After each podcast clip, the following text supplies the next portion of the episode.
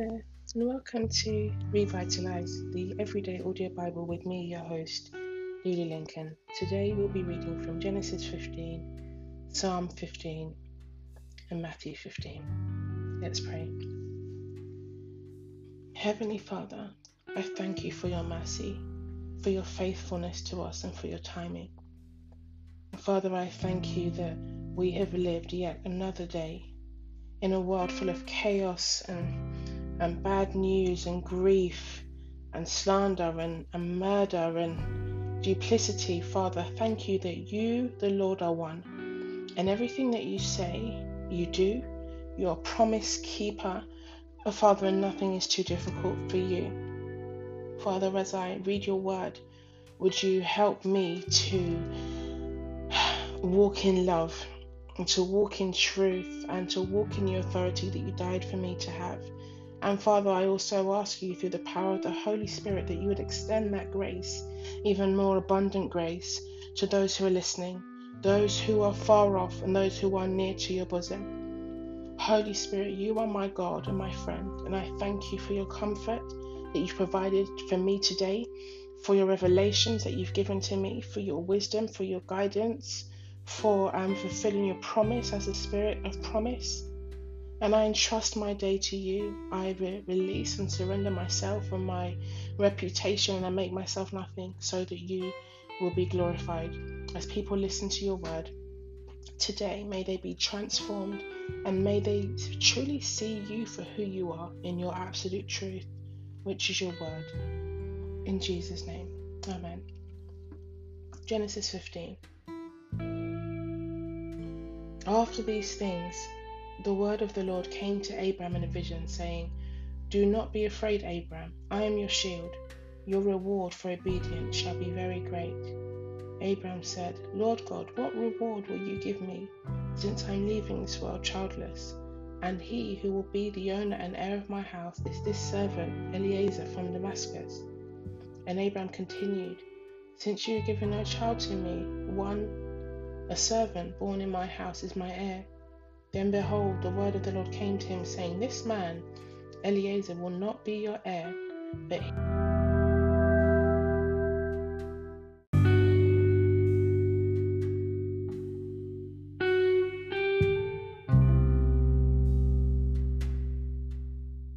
he who shall come from your own body shall be your heir. And the Lord brought Abram outside his tent into the night, and said, Look now towards the heavens, and count the stars, if you are able to count them. Then he said to him, So numerous shall your descendants be. Then Abram believed in, affirmed, trusted in, relied on, remained steadfast to the Lord, and he counted, credited it to him as righteousness, doing right in regards to God and man. And he said to him, I am the same Lord who brought you out of Ur of the Chaldeans to give you this land as an inheritance. But Abram said, Lord God, by what proof will I know that I will inherit it? So God said to him, Bring me a three year old heifer, a three year old female goat, a three year old ram, a turtle dove, and a young pigeon. So Abram brought all these to him and cut them down the middle and laid each half opposite the other, but he did not cut the birds. The birds of prey swooped down on the carcasses, but Abram drove them away. When the sun was setting, a deep sleep overcame Abram, and a horror, terror, shuddering fear, a nightmare, a great darkness overcame him. God said to Abram, Know for sure that your descendants will be strangers, living temporarily in a land Egypt that is not theirs, where they will be enslaved and oppressed for 400 years. But on that nation whom your descendants will serve, I will bring judgment, and afterward they will come out of that land with great possessions. As for you, you shall die and go to your fathers in peace. You shall be buried at an old age. Then in the fourth generation, your descendants shall return here to Canaan, the land of promise for the wickedness of the and the guilt of the Amorites is not yet complete or finished. When the sun had gone down and a deep darkness had come, there appeared a smoking brazier and a flaming torch which passed between the divided pieces of the animals. On the same day, the Lord made a covenant, promise, pledge with Abram, saying, To your descendants I have given this land, from the river of Egypt to the great Euphrates, the land of the Canaanites and the Kenizzites, the Kenizzites and the Kadmonites, and the Hittites and the Perizzites and the Rephaim, the Amorites and the Canaanites and the Girgashites and the Jebusites.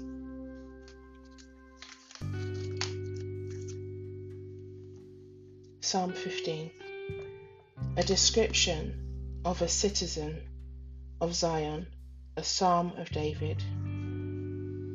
O Lord, who may lodge as a guest in your tent?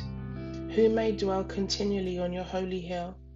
He who walks with integrity and strength of character, and works righteousness, and speaks and holds truth in his heart.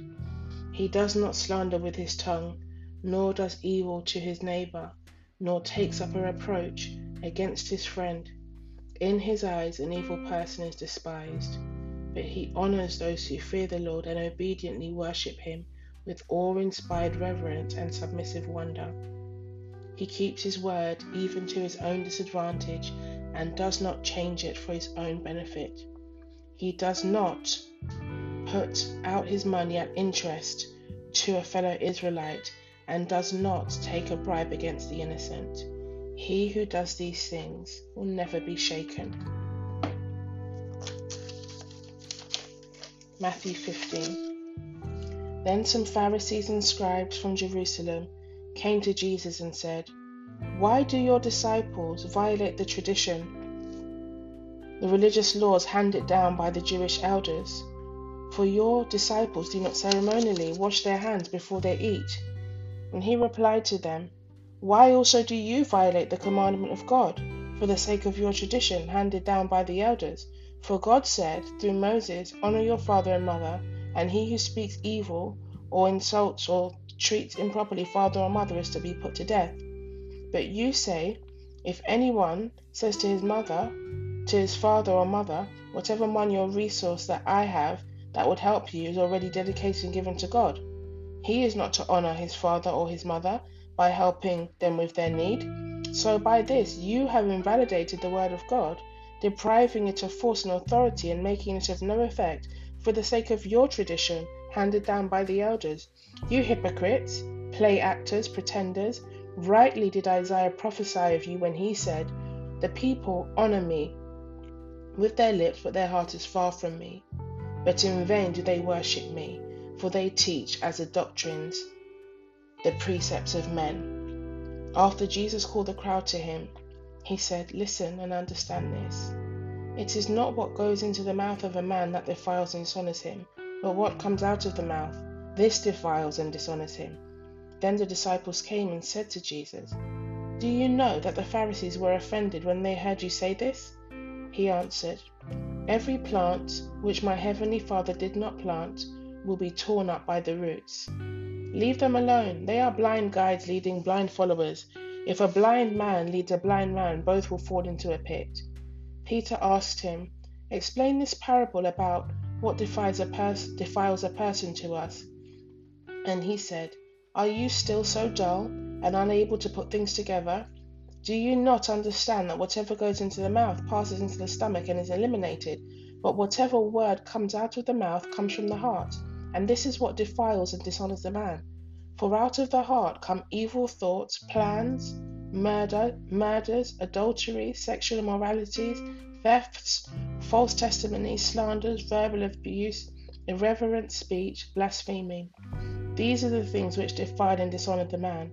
But eating with ceremonially unwashed hands does not defile the man. After leaving there, Jesus withdrew to the district of Tyre and Sidon, and a Canaanite woman came from that district and began to cry out urgently, saying, Have mercy on me, O Lord, son of David, Messiah. My daughter is cruelly possessed by a demon. But he did not say a word in answer to her. And his disciples came and asked him repeatedly, Send her away, because she keeps shouting out after us. He answered, I was commissioned by God and sent only to the lost sheep of the house of Israel. But she came and began to kneel down before him, saying, Lord, help me. And he replied, It is not good, appropriate, or fair to take the children's bread and throw it out to the pet dogs. She said, Yes, Lord, but even the pet dogs eat the crumbs that fall from their young master's table. Hmm.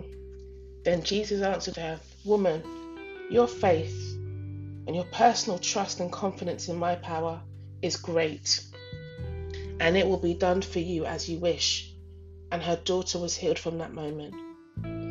Jesus went on from there and passed along by the eastern shore of the Sea of Galilee. Then he went up on the hillside and was sitting there. And great crowds came to him, bringing with them the lame, crippled, blind, mute, and many others. And they put them down at his feet, and he healed them.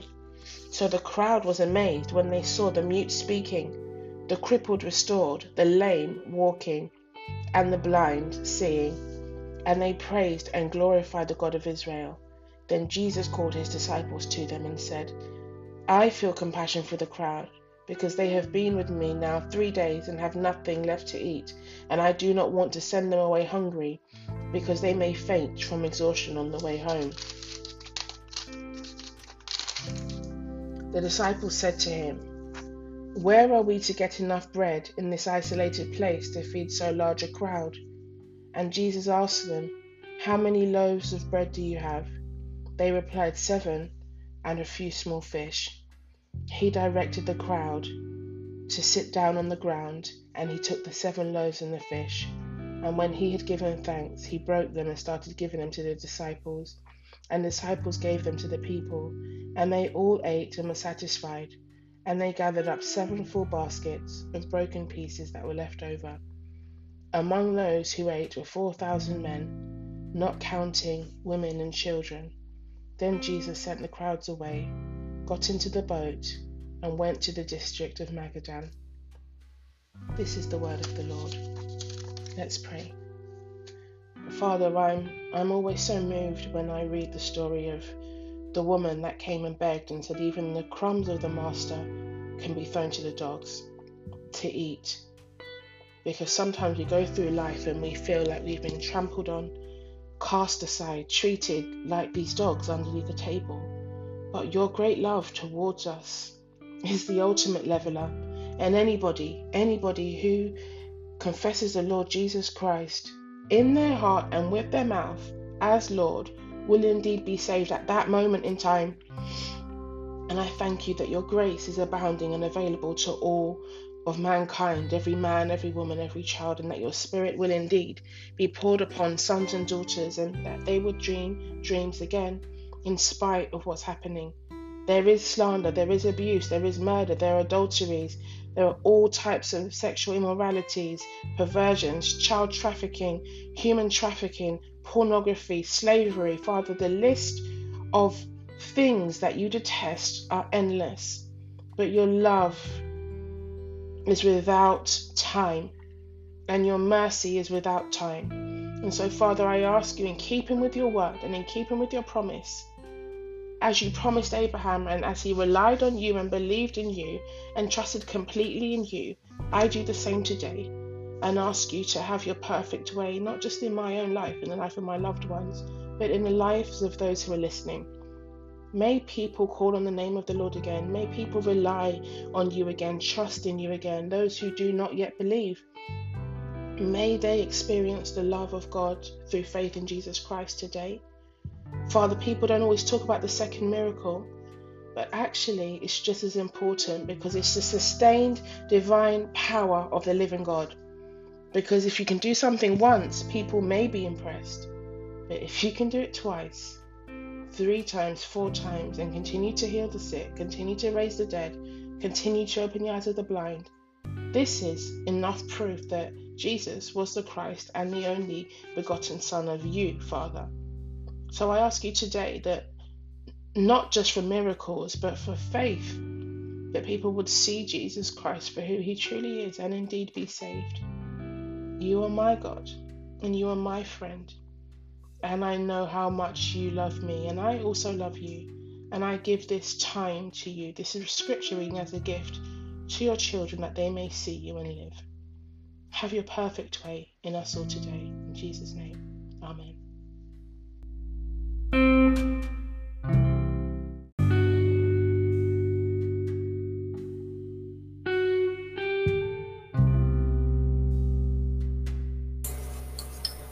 Now I'm going to hand you over to Naya, who will lead you in a prayer of salvation.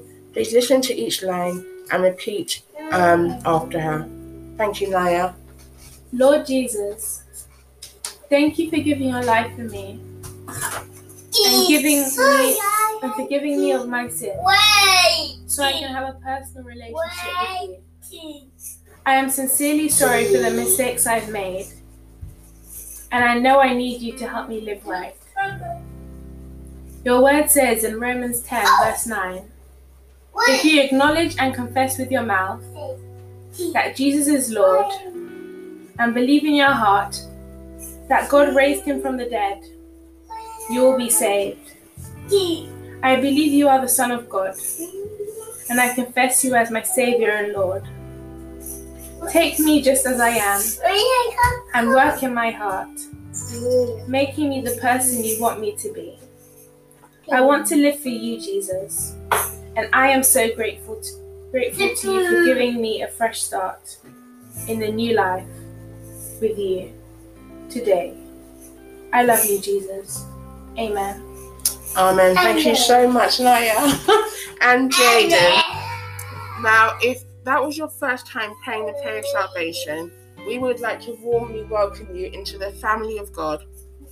It's the best decision that you'll ever make. And um, I would like to encourage you to join your local church online, read your Bible every single day, listen to music that glorifies God, surround yourself with um, other believers, like minded people, people proclaiming Jesus Christ as Lord. And just remember that you are absolutely loved and so valued, and you made the best decision today to follow Christ. Have a wonderful day. Bye-bye. Bye.